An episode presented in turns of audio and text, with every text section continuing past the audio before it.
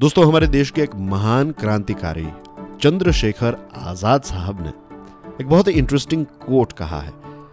A plane is always safe on the ground but it is not made for that always take some meaningful risk in life to achieve great heights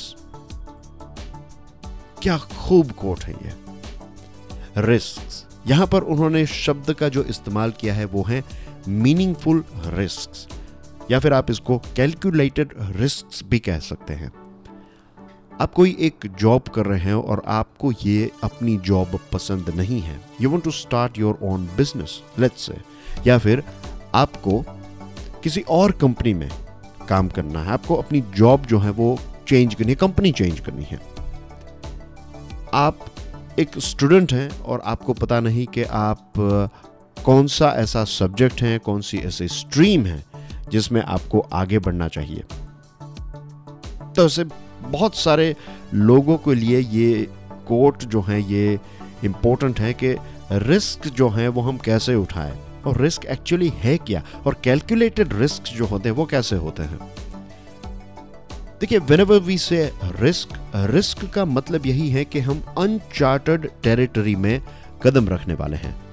future की बात है। Risk कभी present moment में नहीं होता। Risk जो होता है वो फ्यूचर में ही होता है। भले ही वो एक सेकंड के बाद का फ्यूचर क्यों ना हो but risk is always associated with future number one अब, क्योंकि कोई चीज़ आपके फ्यूचर के साथ जुड़ी हुई है तो आपको थोड़ा बहुत जो है, अपनी गट फीलिंग के ऊपर रिलाई करना पड़ेगा। थोड़ी बहुत हिम्मत जो है, वो अंदर से ही पैदा करनी पड़ेगी। तो trusting your gut is very important अब कैलकुलेटेड रिस्क का मतलब यह है कि आप सोच समझ कर सारी चीज़ों को एनालाइज करने के बाद ये सोचते हैं कि नहीं, इस चीज़ में मुझे आगे बढ़ना चाहिए। और जब आप वो डिसाइड कर लेते हैं तो फिर आगे बढ़िए। क्योंकि अब आपने सारे अलग अलग ऑप्शंस जो हैं, उनको एनालाइज कर लिया है और सारे ऑप्शंस एनालाइज करने के बाद आपके पास एक ही सबसे बेस्ट ऑप्शन है। दूसरे लोगों के पास कौन से ऑप्शंस है?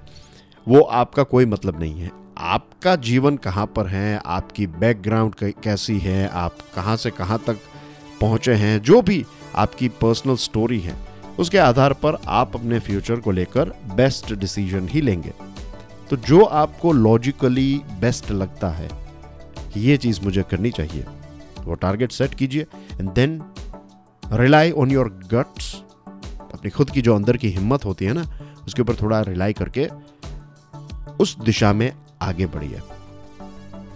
अब डर लगना चाहिए, नहीं लगना चाहिए, डर एक ऐसी चीज़ है चीज़ है जो कांस्टेंट है। और हमारी प्रोग्रामिंग भी कुछ इस प्रकार से की है कि जब भी ऐसा लगता है कि कोई चीज़ हम करने के बारे में सोच रहे हैं और थोड़ा बहुत डर लगता है तो कहते हैं कि नहीं नहीं ये तो आ, मेरे लिए नहीं है मुझे तो ये चीज़ नहीं करनी है। वो जो डर है ना that is just a sort of psychological thing वो फियर ऑफ़ अननोन है वो रियलिटी नहीं है। हमारी ये भी प्रोग्रामिंग है कि अगर स्टार्टिंग में आपको कोई चीज़ डिफ़िकल्ट लगे तो वो बैड लक है। That is not bad luck डर की वजह से ये होता है कि जो रिस्क जितना होता है, उससे कई गुना ज़्यादा हमें वो नज़र आता है। Fear causes you to overestimate risk तो ऐसे समय पर मीनिंगफुल रिस्क लेने के लिए आपका एक इमोशनल बैलेंस होना बहुत ही ज़रूरी है। इमोशनल बैलेंस यानी कि